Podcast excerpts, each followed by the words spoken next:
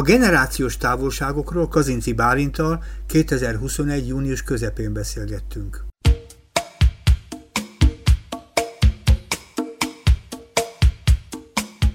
Ez a beszélgetés egyébként hármunkra tervezett volt, ide képzelünk egy harmadik embert, aki sajnos beteg, Kocsmáros Zsófi, akivel hát szoktunk ilyenkor ilyen nagyon fontos dolgokról beszélgetni, mint a generációs távolság, amit most fogunk, ugye? És reméljük, hogy hallgat minket. Hát nagyon szeretném is.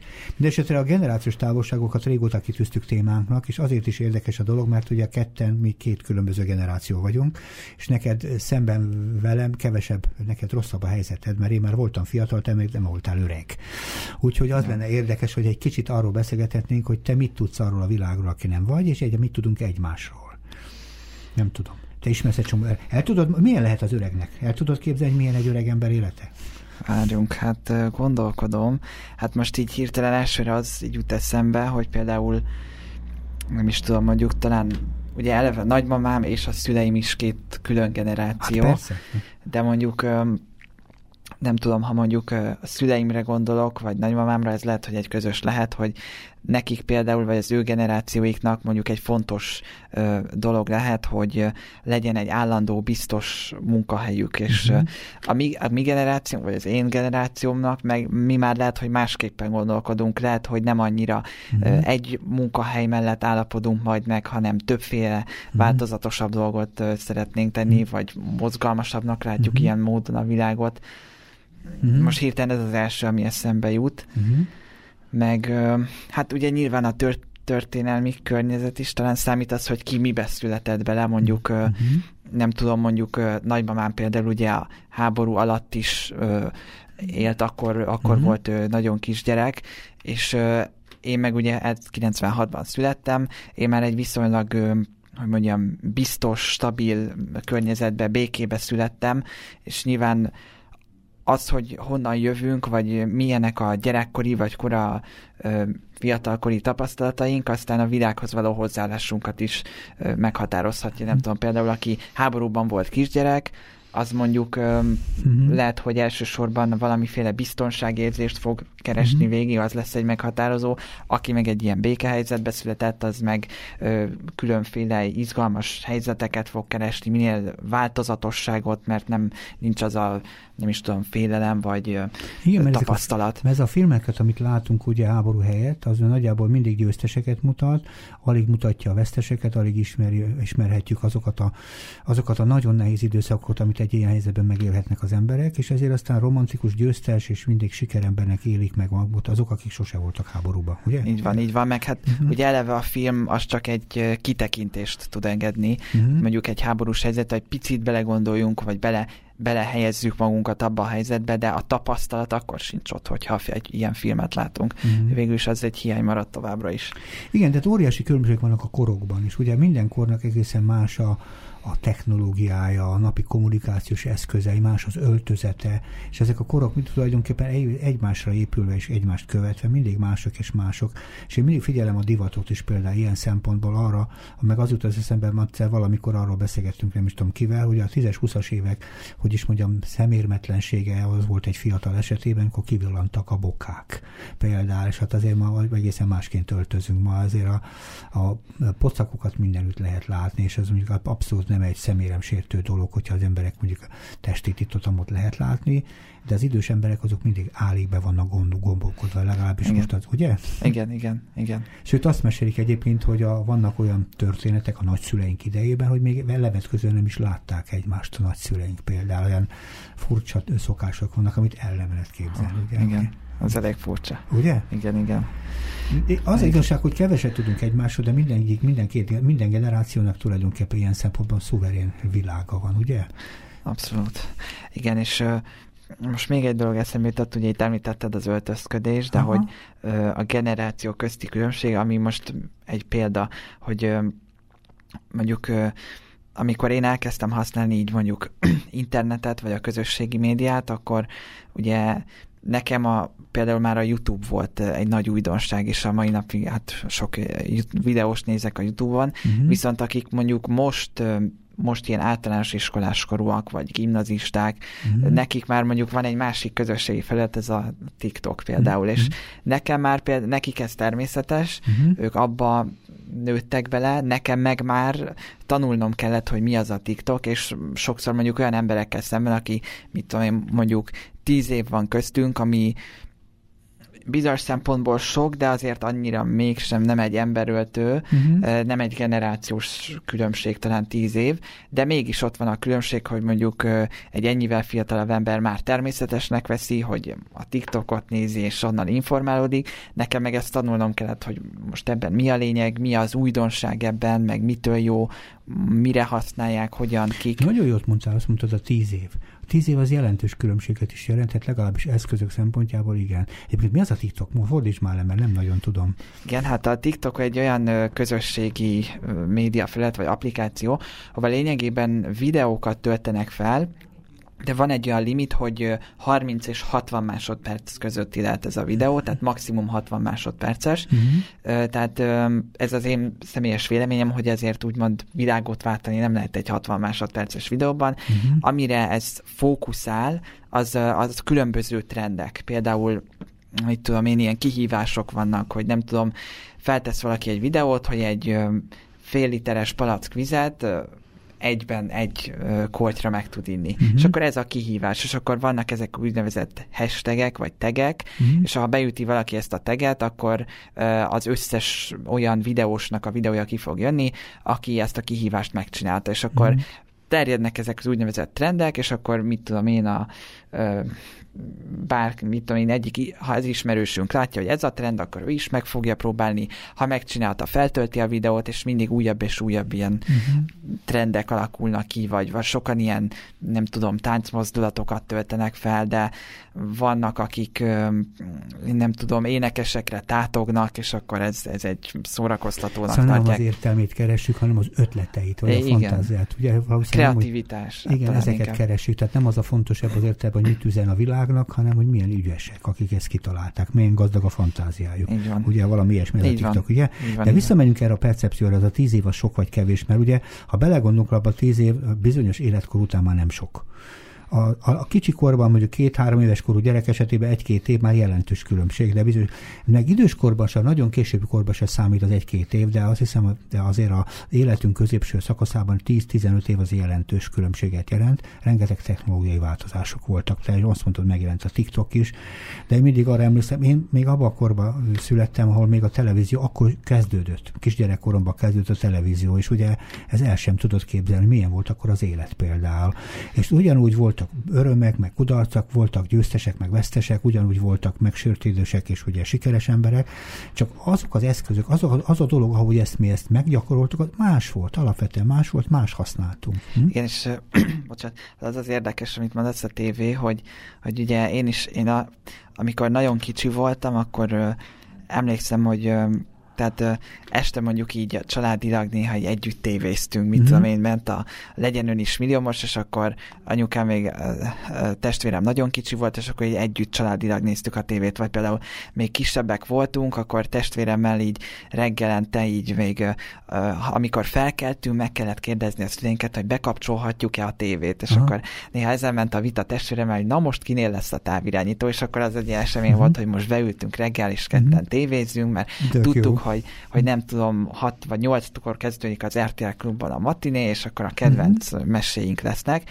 És érdekes, hogy ez nekem kisgyerekkoromból ez egy ilyen emlék a tévézéssel kapcsolatban, viszont ma már gyakorlatilag én nem nézek tévét. Tehát uh-huh. ennyit változott pedig. Uh-huh. Hát, Csak képzeld el, hogy a előző generációnál pedig a szomszédok egymást meglátogatták, hogy a Kovácséknál vagy a Tótéknál lehet tévézni, és vitték a kis hokedlit, vagy esetleg vittek egy kis pogácsát, mert intellig udvariasak voltak, és akkor egy nagy házbeli buli volt ilyen módon, és nézték a tévét. És nem tudom, hogy tudod, de volt egy idő például Magyarországon, amikor egy nap nem lehetett tévét tévézni az emberek egészségének a védelmében, a hétfői oh. napon nem volt tévézés oh. például. Ezt nem tudtam. De volt egy ilyen is. Ez is új, mi? Tehát az azt jelenti, hogy minden kornak valamilyen másfajta környezete van. És ez a környezet másfajta érzékelést is követel, tehát más a percepció, úgy is lehetne mondani, és ezért másféleképpen reagálunk is olyan dolgokra. Tehát egészen valószínű, hogy tíz év az jelentős különbséget is jelenthet, miközben ugyanazok a dolgok történnek két ember között is, ugye? Igen, és nem tudom, még azon gondolkodtam, hogy most lehet, hogy nem összehasonlítható, de hogy a média szempontjából melyik generációnak lehet nagyobb kihívás az adott kor? Mert például, ha azt nézzük, ugye nálatok, amikor megjelent a tévé, uh-huh. akkor ugye, tehát ott volt egy limit, hogy hány csatorna van, mit lehet nézni. Hát hány, egy volt, vagy kettő volt, aztán nagy, nem is volt hosszú ideig más. Uh-huh. Vagy ez, és uh-huh. ugye nálunk már a közösségi média, ha belegondolunk, most én a YouTube-ot hozom példaként, de a TikTokot is mondhatnánk, hát naponta új videósok regisztrálnak, folyamatosan, és szokták mondani, hogy fragmentáltabb a uh-huh. médiatér, és annyi, akkora ilyen úgynevezett információ dömping van, hogy, hogy én, én néha szoktam azt érezni, és ugye ezt mondják is, ha jól tudom, ezt ilyen pszichológiai uh-huh. körökben is, hogy információs zaj, tehát hogy uh-huh. annyi sok információ áramlik be az életünkbe, limitálat, limit nélkül, uh-huh. hogy, hogy hogy az agyunk, nem tudom, hogy ezt, nem tudom, egészséges, ennyit be tudunk-e fogadni. Téged szóval... ez nem zavar? Kérdezem, ez a sok... De engem szokott, szokott zavarni, uh-huh. és időnként próbálok is ilyen stratégiákat kitalálni, hogy, hogy hogyan limitáljam saját magamnak, vagy ilyen önszabályozó módon hogyan nem is tudom, mm. csökkentsem azt az információt. Akkor képzeld el, hogy az, aki ezt sose tanulta, gyerek, hogy önmagában az információ sokkal struktúráltabb volt, meg sokkal kevesebb csatornát hordozó, azoknak mekkora tervtétel ez. Egyébként a te ilyenfajta tájékozódásod előtt még volt egy hatalmas, és azt hiszem nem túl régig datálható, rengeteg televíziós csatorna, rengeteg hírműsorral, és rengeteg információval, ami most is jelen van ebben a pillanatban. Itt igazából a tovább lépés az, hogy ezeknek a jelentősége radikálisan csökken. Tehát most már egyre inkább az ilyen kölcsönös, hogy tetszik, közösségi médiák jellemzőek, amikor az a helyzet, hogy nem csak a hír, tehát mi is hír szervezői vagyunk, vagy hír előállítói, tehát az állampolgárok is maguk beraknak egy hírt, és a barátaik az ő híreiből kombinálnak és gondolkodnak, hogy érdemese hova kell menni kirándulni, vagy mit érdemes megvenni, vagy mit érdemes elolvasni. Igen, hm? igen, és, és még egyet, ha ezt Persze. mondhatok, hogy most így ugye a nagy választékkal kapcsolatban, meg a hírdömping, hogy mi alapján választunk uh-huh. információs csatornát, egyebek. Erre egy nagyon érdekes példát hallottam, hogy most gondoljunk bele egy nagyon hétköznapi helyzetbe, hogy mondjuk bemegyünk egy drogériába, és dezodort kell választani. Uh-huh. És akkor az egyik boltban, egy kis boltban mondjuk van háromféle, ami közül választhatunk, uh-huh. vagy ha bemegyünk egy hipermarketbe, ott pedig végestelen végig hosszú uh-huh. sorok vannak, és, és nem is tudom, uh-huh. tucatnyi, tucatjával vannak a különböző illatok, kiszerelések. Uh-huh. És most akkor gondoljunk bele, hogy melyik a könnyebb helyzet. Ugye egyfelől mondhatjuk azt, hogy hát milyen jó, hogy hatalmas választék van, uh-huh. ugyanakkor sokkal nehezebbé is teszi a választást. Mi alapján választak, hogyan mérlegeljek. Uh-huh. Le is terheli jobban szellemileg az embert, holott egy dezodor választásnak valószínűleg nincs olyan hatalmas jelentősége, hogy száz közül választunk. És a Szóval ez csak egy ilyen érdekes, elgondolkodtató kérdés, hogy mi a jobb, ha hatalmas nagy választék van, vagy ha kisebb a választék, de, de hm. kevésbé terhel le minket.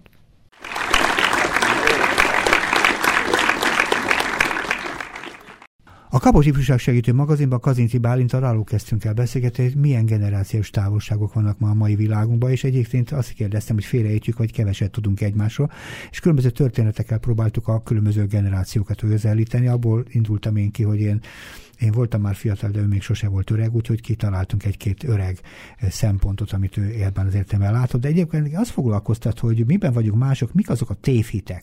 Mert ugye van egy ilyen tipikus tévhit példa, hogy amikor az emberek nek telik az idő, egyre okosabbak lesznek. Hogy ez mennyire igaz vagy nem igaz. Mert sokszor azt gondoljuk, hogy azt hiszi néhány idős ember is, hogyha most ő idősebb, akkor neki ugye ő már érett ember, ő már többet tud, és hogy ez így van-e? Például ez egy nagyon gyakori probléma, ez a félreért egy tipikus tévhit a maga szintjén. Igen, hát én erről inkább azt gondolom, hogy, vagy én úgy látom, hogy inkább azt jellemző, hogy bölcsebb lesz talán az ember. Mi a bölcsebb és az okosság között a különbség? Um, ha már ilyen veret, veretesen nyelvi módon Igen. futunk a dolognak neki. Hát én a bölcs kifejezést azt úgy értelmezem, hogy van már egyfajta tehát jelent egyfajta tapasztalatot uh-huh. és reflektív hozzáállást az élet dolgaihoz, és sok dologra már egy bizonyos ér, távolságból és érettebben lát rá, mint mondjuk egy tapasztalatlanabb ö, valaki. Nem ugrik rá a dologra, azt mondod? Nem csap le. Igen, meg egy, egy ilyen higgadt megfontoltság is jellemző szerintem. Engedés van benne a bölcsességben? Ö, igen, az is, uh-huh. szerintem, és ö, de ez még nyilván ez tovább uh-huh. cizellálható. Most hirtelen ennyi, ez jutott eszembe. Az okos pedig, az Ugye ez azért is érdekes, amikor én korábban tanultam erről, akkor az okossal párhuzamosan még két másik kifejezést vizsgáltunk, de ezt most nem mm-hmm. muszáj behozni. Ugye az intelligens és a tehát okos, intelligens és művelt. Mm-hmm. Ezt a három fogalmat uh, vizsgáltuk egy pszichológia kurzuson uh, párhuzamosan, de az okos, az, az arra úgy emlékszem, hogy az, aki gyors a tanulási folyamat elvégzésében. Uh-huh. Tehát több műveletre képes. Ugye azt lehetne mondani, az információkat több műveletet képes elvégezni, összevetni, összehasonlítani, csoportosítani, következtetéseket levonni, tehát egy csomó műveletet el tud végezni viszonylag nagyobb sebességgel. Igen. Igen. Ugye erről igen, gyakorlatilag, ugye? Igen, ez, ez az okosság. Igen. És az össze, több szélesebb merítésű összefüggésekre képes például. Igen, mm. és uh, mm. még ehhez talán egy szemléltető példa, vagy elgondolkodtató példa, hogy van olyan uh, ismerek olyan embert, uh, uh, ugye távol, tehát a tágabb családból, mm. akiről mondjuk tudom, hogy uh, régebben ő ilyen nagyon uh, behatóan foglalkozott ilyen műszaki ö, dolgokkal, uh-huh. mindenféle eszközökkel, rádióktól kezdve ö, ilyen ketyerék, mindenféle mm. műszaki eszköz, és ő nagy tapasztalatra, meg tudásra tett szert. Emlékszem arra, amikor kisgyerek voltam, akkor mutatott is nekem ilyeneket, vagy, mm-hmm. vagy szerettem, amikor így foglalkoztunk ilyen dolgokkal vele, viszont most már azt látom, hogy például ugye az okostelefonok világában neki is okostelefont kell használnia, és, és hogy legutóbbi találkozásunkkor azt láttam, hogy meggyűlik vele a baja, és hogy, hogy nagyon érdekes volt látni, hogy van egy kisgyerekkori emlék erről az illetőről, hogy ő az, aki nagyon sokat tud ebben a témában, és most már eltelt azóta azért sok, hát idő. viszonylag sok idő, hm. és ő idősebb lett, én, én meg fel, nem felnőttem, de nem, nem akarok nagyképű Nőttem lenni. egyet. Igen, nőttem, igen, és, és, és valahogy ez a világ, mintha tőle távolabb került volna, és ez az okostelefon hoz, hozzám meg közelebb, vagy én beleszülettem, ő meg már a korral talán kevésbé rugalmasan tudott alkalmazkodni hát hozzá. Nem, nem ilyen merevek a dolgok. Tehát azt mondom, hogy ha ő tapasztalatokat összeszedett valamilyen időszakból, mert sok időt töltött vele, sok gyakorlata van, ez a tapasztalat az övé, és ha megosztja, akkor az helyesen teszi, és ezzel semmi baj nincs. Igen. De ez a tudás, ez nem terjeszthető minden dologra ki. És az, hogyha egy idős ember képes például másoktól tanulni, egy fiataltól tanulni, ez már a távolságok csökkentését is jelenti, mert bizony egy csomó dolgot nekünk is meg kell tanulni fiataloktól. Így van. Mm-hmm. És, és egyébként szerintem még az a nagyon nehéz ebben a helyzetben, Igen. hogy ha én is mondjuk, ha idős leszek, akkor lehet ez a tudás, amit most birtoklok, mondjuk az mhm. okos eszközökkel kapcsolatban, lehet, hogy ezt egyáltalán nem lesz jelentősége, és hogyha uh-huh ha, ha idős leszek, már én is kevésbé rugalmasan tanulok majd, ezt, ezt még nem lehet tudni, de uh-huh. lehetséges, hogy úgy hasonló helyzet előáll, csak ugye itt az a hát nehézség, hogy az a tudáskészlet, amivel rendelkezünk, vagy amit uh-huh. fiatalabb korunkban megszerzünk, az az idő előre haladtával öm, kevesebb igény lesz rá, mert változik a világ, és az a készlet, amit hoztunk magunkkal, az már esetleg egyre kevésbé lesz időszerű Mert és nem is marad meg. Hát azt mondja Vekerti Tamás például, hogy az iskolai ismereteknek jelentős része nem is marad meg az emberekben. Tehát a, ami megmarad az emberekben, talán az a készség, vagy az a fajta információkoló viszony, az a fajta, hogy is mondjam, reakcióképesség, ami a tanulással együtt jár, ami megmarad, ami arra teszi képessé, hogy később is új ismereteket be tudjunk építeni. De az információk eltűnnek. Igen, nem? igen, igen, igen. És én is azt gondolom, hogy ma, ma például arra kéne talán nagyobb hangsúlyt helyezni még az oktatásban, hogy hogyan tanítsunk meg tanulni, uh-huh. tehát vagy rugalmasan alkalmazkodni új körülményekhez, új ismereteket megtanulni. Uh-huh. Hát igen, igen, csak ugye két generációról beszélünk, a generációs közötti távolságok, és ugye arról is beszéltünk, hogy az öregekkel kapcsolatosan vannak tévhitek. Az öregek bizonyos szempontból egy szerepen tulajdonképpen bölcsnek kell látszaniuk, mert be is azt mondhatod, hogy bölcsek az idős emberek, de szent meggyőződésem, hogy az öregek legalább annyira bölcsek, mint amennyire kevésbé bölcsek a fiatalok is a maguk szintjén. A bölcsesség azokról a fogalmakról vezethető inkább le, mint nem az életkorból, hanem azokból a fogalmakból, amiről az előbb beszéltél, hogy aki képes engedni, aki képes, hogy is mondja, bizonyos szempontból távolságot tartani egy dolog mellett, és nem a logikai összefüggést keresi, hanem annak a lényegét, hogy hogy képes valaki sűríteni. Ez egy sokkal izgalmasabb fogalma a bölcsesség, ez az fiatal emberben is megszülethet. Miért, miért, miért kéne annak öregnek lennie, ugye? Hát igen, Lehet egy fiatal ember bölcs szerinted? Lehet. Aha. Igen. Ez egy pontos, igen, de a fiatal embernek a bölcsesség az engedés képessége hogy, hogy megengedi, hogy az öreg hat higgye magáról, hogy ő okos, ugye? Ez mit szólsz? Ez tetszik. Igen. De az a helyzet, hogy nagyon mások a tapasztalatok. És ugye az az igazság, hogy minden kornak mások a tapasztalatai. De azért mondom, hogy igazából mi keresem ezeket a tévhiteket, mert mit gondolunk például az öregnek, akkor ilyen szempontból jobban kell tudni döntenie? Tehát általában ugye azért a tradicionális családok esetében mindig ugye a, a család legmeghatározóbb embere szokta a család legfontosabb döntéseit ott képviselni, vagy meghozni. Így van ez most is, tehát hogy az idős emberek képviselik tulajdonképpen a, a helyes döntés képességét? Uh-huh. Hát ezt ez, is, ez is egy sztereotípia. Szerintem igen, uh-huh. szerintem ez is egy sztereotípia, mert nem, hát egy, egy felnőtt ember sem képes talán sokszor a jó döntést meghozni. Mhm. Sokszor uh-huh. egyszerűen nem lehet tudni bizonyos helyzetben, hogyha mi magunk benne vagyunk, hogy most uh, itt mi a jó döntés. Uh-huh. Az ember mérlegel szempontokat, de például most az jutott eszembe nemrég uh, valakivel szóba jött ez a téma, hogy uh, például vannak olyan uh, ismert emberek, vagy nem annyira szeretem ezt a szót, de mondjuk akkor így köznyelvien, hogy sztárok, uh-huh akik mondjuk tinédzserként lettek ismertek. Uh-huh.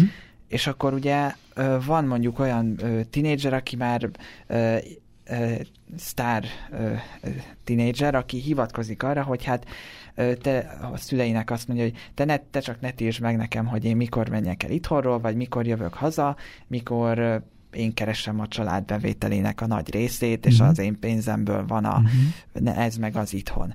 És hogy ugye ilyen úgy tudom, hogy van erre jogi szabályozás, hogy hány éves koráig, ami a gyermek kap bevételt valami munka után, azt a pénzt a szülő kezeli. Tehát uh-huh. ugye erre van egy jogi szabályozás, azt Ugyan. hiszem, hogy 14-16 év között, vagy valami Nem ilyesmi. így van, de, de mondjuk biztos, hogy egy szabályozott dolog, tehát nem így kötődik az életkorhoz, de, hogy de 18 éves korig, korig például tulajdonképpen, amíg a felelősség a gyerek fölött megjelenik, addig a gyerekkel kapcsolatos mindenfajta döntéseknek a felelőssége is a szülői. Tehát, és ennek a bevétele, meg a haszna, meg a kára is, meg minden egyéb, úgy tudom, de ezek már bizonyos szempontból osztottak már. Tehát a gyerek tulajdonképpen egy jogvitát elveszítene a szüleivel szemben.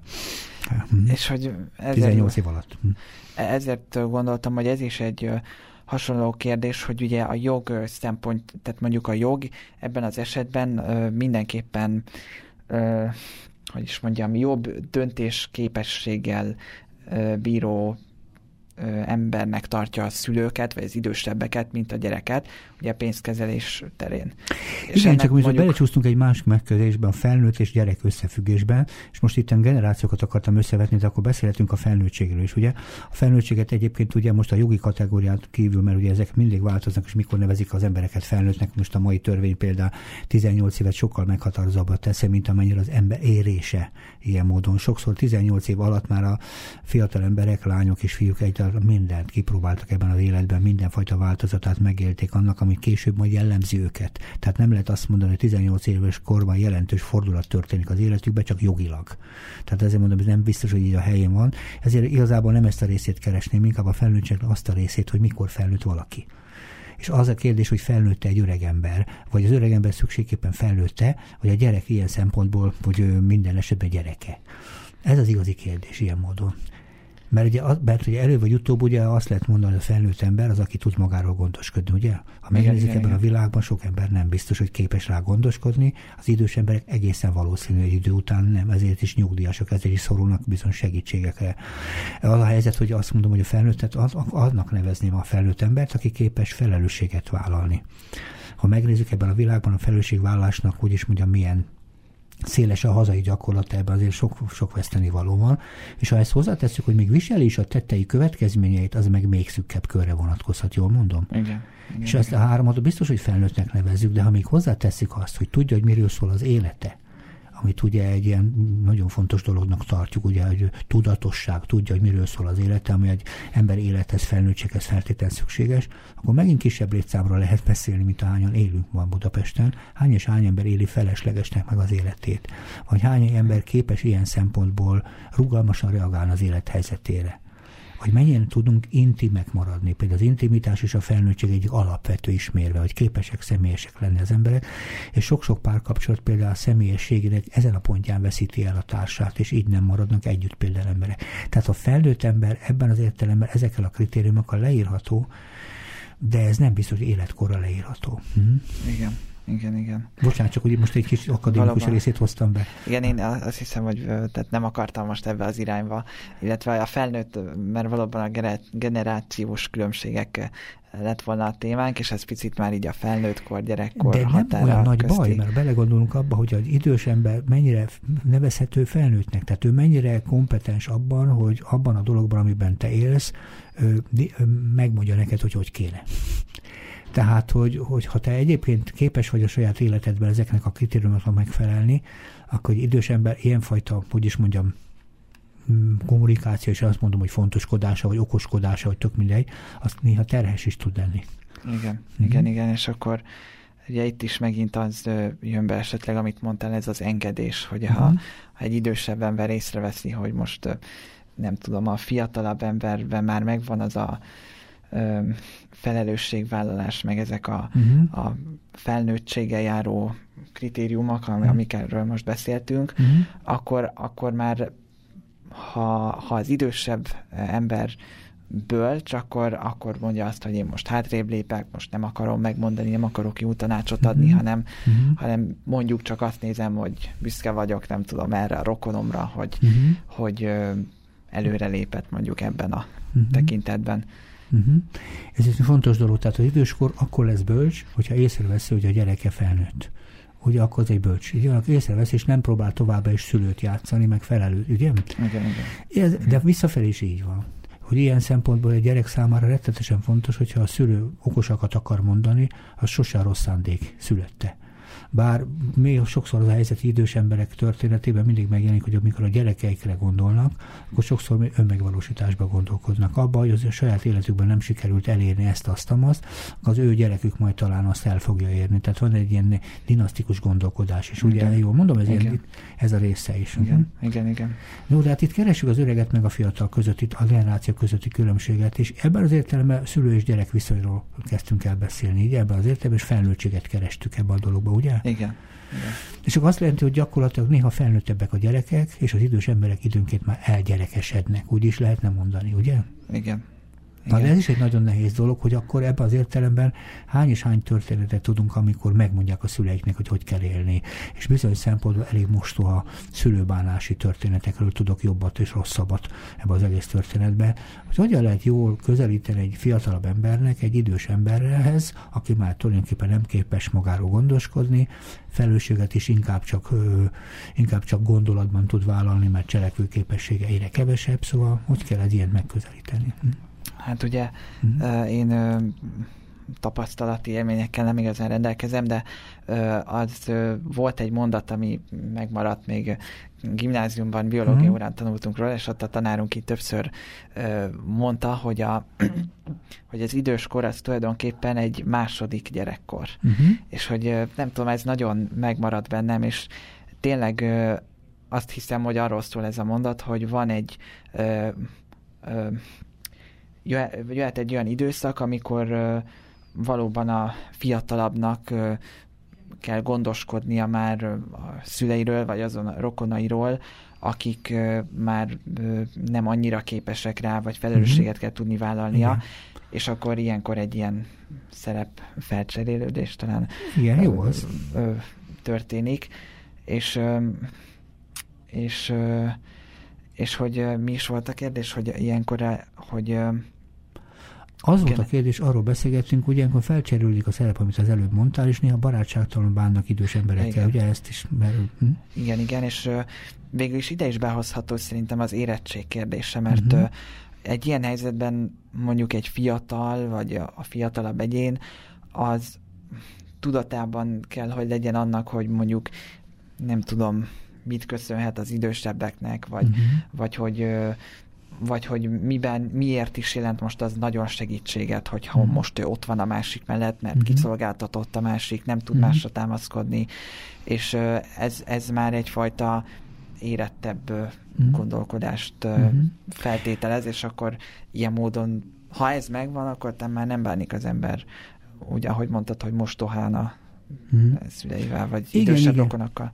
Én sok idős emberrel szoktam beszélgetni, mostanában előfordul az életemben, pont azért, mert én sem vagyok éppen egy fiatal, és sok ember például arról panaszkodik, hogy őt a gyerekei nem nem figyelnek rá, mag, sokszor magára hagyják. Sokszor tök egyedül van egy csomó idős ember, és azt kerestük tulajdonképpen, hogy mitől maradnak együtt, hogy mikor, mikor figyelnek jobban a gyerekek rá, és mikor kevésbé. És valami olyasmit is mondtunk, hogy tulajdonképpen sokszor az ember szülők olyan, és nem biztos, hogy könnyen részt tud venni a gyereke örömeibe.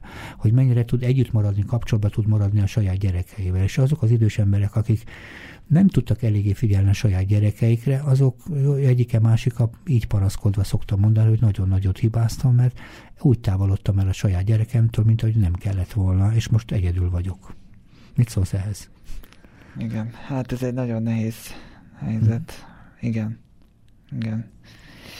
És akkor uh, Itt hát kell ilyenkor az érzelmileg az oda-vissza uh-huh.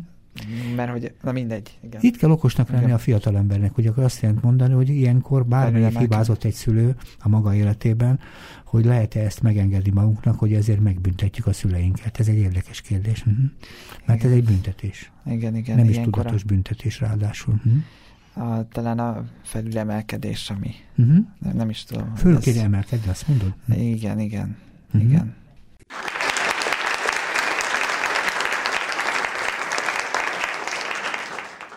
A Kapos Ifjúság Segítő magazinban Kazinci Bálinta arról kezdtük el beszélni, milyen generá- hogy mit tudunk a generációs távolságokról itt. Összehasonlítottunk két-három generációt, itt a Bálint korosztályát, aztán a szülei korosztályát és a még idősebbeket, és, és valahol én is itt ezek meg a magasságában lebegek, és beszélgettünk mindenfajta dologról, ami ebben az értelemben egyrészt összehasonlíthatóvá tette ezt a kétfajta világot, vagy tök különbözőféle világokat, másrészt megpróbáltunk egy csomó tévhitet is felszámolni. És itt behoztunk egy olyan fogalmat, ami ennek a történetnek szerintem a nagyon erős része, hogy, hogy meg mi ennyire tudunk felnőttek maradni, vagy mikor leszünk felnőttek, és mennyire, mennyire együtt jár az időskorral a felnőttség, vagy ez újra a gyerekkorot jelent. És Bálint azt is mondta, hogy sokak szerint ez a időskor néha második gyerekkor.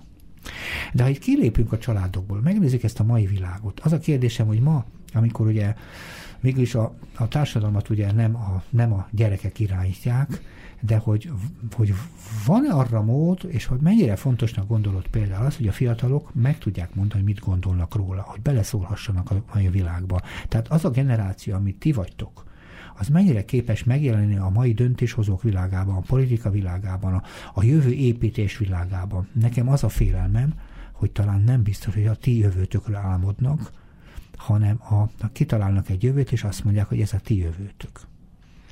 Igen, én ezzel egyetértek, és ö, ö, sajnos azt sokszor látom magam körül, hogy ö, az ilyen akár közéleti kérdésekben vagy vitákban sokszor ö, a fiatalok nem nagyon ö, vonódnak be. Most... Ö, Miért? Ez egy, ez, ez, nem, nem, nem is vonják tudom, be, hogy... vagy ők nem akarnak? Hát picit mindkettő talán, tehát az is, hogy valahogy nem, nem jutnak el hozzájuk ezek a lehetőségek, hogy itt lehetne beleszólni, itt lehetne mm. nyílna tér, lenne lehetőség. Mm. Valahogy nem, nem keresik annyira a fiatalokat, de a fiatalok sem ö, most ez nagyon általánosító, általánosító, ahogy mondom, de ö, ők meg ők is a saját világukkal, vagy korosztályukkal, vagy nem is tudom, mm. mikrokörnyezetükkel vannak elfoglalva, és nem ezek a tágabb kérdések. Most, ha egy példát... Lehet, megfél, megvédem én a fiatalokat, de csak mondjad, igen, mondjad a példát. Ö, egy példa jutott eszembe, hogy ö, most ez egy egészen friss élmény, hogy ö, ugye most tényleg politikától függetlenül ugye most szerveződnek az előválasztások, uh-huh. és ugye lehetett jelentkezni önkéntesnek, hogy szavazatszámlálásra, önkéntes uh-huh. megyéb feladatokra a szervezésben részt venni, és én is jelentkeztem, uh-huh. mert nem a politikai motiváció, hanem az, hogy most lesz egy előválasztás. Most, mintha kitágulni látszana a téren, ahol mi nekünk választóknak, állampolgároknak mozgástérünk van, hogy beleszóljunk valahogyan, mm-hmm. és én jelentkeztem az egyik ilyen választókörbe önkéntesnek, és az volt a, az a tapasztalatom, hogy a 25 önkéntesből ahányan találkoztunk, én egyedül vagyok az, aki ilyen 20 éves, az összes többi önkéntes 50 fölötti. Uh-huh. Tehát egyed, egyedül képviseltem uh-huh. ezt a korosztályt. Lehet, hogy más választókörzetekben így van, de Pest megye egyik legnagyobb választókörzetében mi így. De én Tehát... hogy védjem meg a fiatalokat? Ha megvonom a vállamat, ha fiatal vagyok, akkor azt mondjam, nem kell az én véleményem, akkor nem mondom és nagyon sokszor van úgy, hogy te olyat mondtál az előbb, és az nekem nagyon tetszett, igen, hogy, hogy kell kérdezni a fiatalokat. Lehetőséget kell ahhoz teremteni, hogy elmondhassák a véleményüket. Tehát valahogy elmaradt azért, azért volt idő ebben a mostani demokráciában is, korábbi évek, amikor arról szó, hogy a fiatalokkal úgynevezett párbeszédet alakítottak, és a párbeszédnek formáit keresték. És ezek a párbeszédes formák arról is szóltak, hogy gyakorolják a demokrácia egyik fontos elemét, hogy hozzászóljanak a közösségük ügyeiért. És ez a beleszólunk a közösség ügyeibe, és hogy ilyen szempontból még feladatot is vállalunk, ez jókorán a fiatalok számára egyfajta szocializációt jelentett. Mostanában ezek mintha nem lennének. Igen. Rosszul mondom? Igen, igen. És nem csoda, hogy te ebbe benne voltál, mert talán te szívosabb voltál, mint a többiek, hogy te kicsit motiváltabbnak érezted magad, de a generációdat én nem szeretném háttérbe szorítani. Nagyon sokszor van, még a szociológusok ilyet szoktak mondani, hogy láthatatlan nemzedék, meg ilyeneket lehet mondani. Én nem gondolom, meg az, hogy, hogy ő csendes nemzedék. A fiataloknak van saját véleményes gondolata, csak nem kíváncsiak másokra, ezért nem is mondják meg. Meg nem is tudják összevetni a milyenkével, és lehet, hogy nem is tisztul le olyan tisztán tisztává, olyan fajta értékes, eh, hogy is mondjam, gondolatgazdag reakcióra, ami egyébként lehetne, ha lenne párbeszéd. Uh-huh. Igen. Igen, ez, hmm. ez előbb abszolút egyetértek. Tehát azt mondod, hogy beszálltál a dolgba, ez nagyon tetszik nekem. Ha? És már kezdtél is ilyet dolgozni? E, igen, igen, tevékenykedni már elkezdtem, uh-huh. feladatokat vállaltam, uh-huh. így van, így van, és uh, eddig nekem nagyon jó élmény, csak uh, tényleg azon gondolkodtam, hogy, hogy mi lehet az oka, hogy ennyire, és de valószínűleg igazad van abban, hogy sok fiatal azt érzi, hogy nem kíváncsiak rá a véleményére, és kevés az átjárása a generációk között, Igen. tehát hogy nincs annyira párbeszéd, viszont ha akkor most ha hallgattak minket fiatalok, én mondjuk lehet, hogy uh-huh. ennyivel tudok motiválni, hogy én, hogy most beszálltam ebbe, tehát ugye először azért picit, hogy feszélyező volt ez a helyzet, hogy bemutatkozni, mm. és akkor én egyedüliként, ilyen kis mm. tapasztalatlanként most mm. mit keresek az idősek között, viszont úgy ért véget a dolog, hogy például valaki felajánlotta, hogy hazavisz, és akkor egy nagyon jó beszélgetés alakult ki az út során, és akkor, és akkor azt tapasztaltam meg, hogy van egy ilyen kölcsönös nyitottság, és egy olyan idősebb, idősnek nem mondanám, de nálam idősebb felnőttkorú ember, ö, uh-huh. akivel először találkoztam, hogy nagyon jót beszélgettünk, és más generációhoz tartozunk, és, és, és olyan jó, jó dolog kerekedett ki ebből. Szóval uh-huh. azt is el lehet képzelni, hogy mi próbálunk nyitni valamilyen módon a fiatalokként a másik generáció felé, és akkor lehet, hogy ilyen jó tapasztalataink is vannak, de ez csak egy, tehát ezzel én azt mondom, hogy motiválni szeretném a fiatalokat is, hogy mm. érdemes így nyitni, vagy, vagy kezdeményezni, vagy belekóstolni ilyen lehetőségekbe. Igen, egyébként az nekem azt tetszik, és megpróbálom általánosítani. Szerintem az, hogyha van közös dolgotok, például idősebb és fiatalabb, és a közös úgy összehoz. Igen. És hogyha ráadásul két rugalmas ember van, amelyik nem próbál felülről diktálni, és ezeknek a tév, tévhiteknek megfelelni milyen szempontból is, hogy a okosabb az idősebb, meg hogy nem mondjam, uh-huh. meg a fiatalnak meg csönd a, a, a feladata, akkor érdekes beszélgetéseket lehet kerekíteni, rengeteg megismerni való van egymással. De engem azt foglalkoztat, hogy például ilyen módon, ha te ilyen beszélgetésben részt veszel, foglalkoztat-e a, a ő általuk megfogalmazott jövő? aminek te félig meddig azért a hordozója vagy. Legyünk őszinték, közöttünk az életkor különbsége miatt azt lehet mondani, te lényegesen biztos, hogy tovább fogsz élni.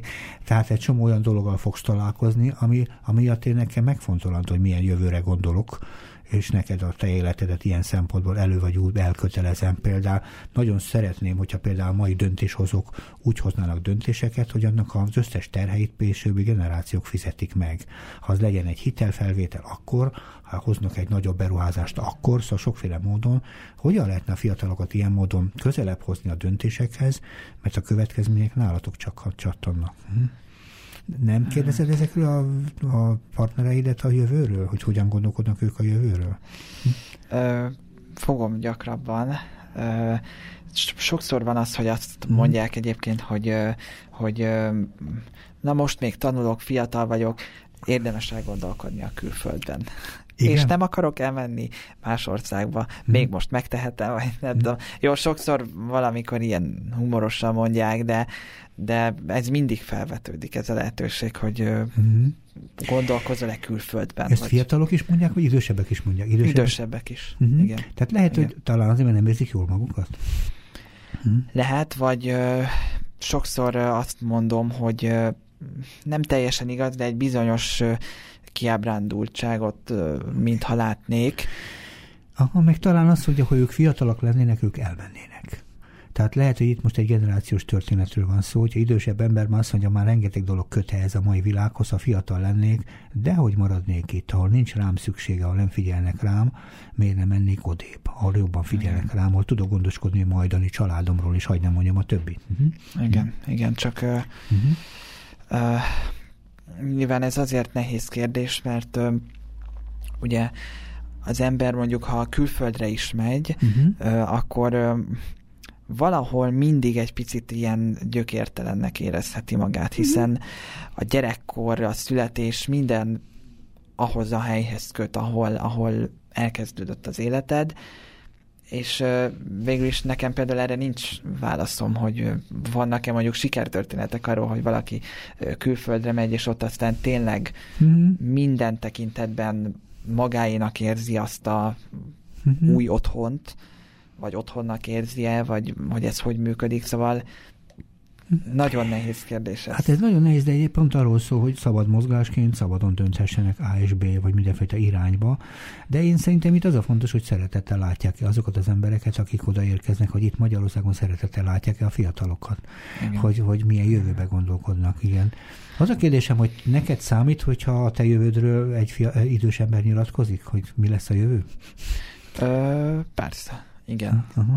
Igen. Volt már ilyen, megmondták neked, hogy, ha, hogy vigyázz arra, ha majd nagyobb leszel, meg ilyenek? Voltak ilyen?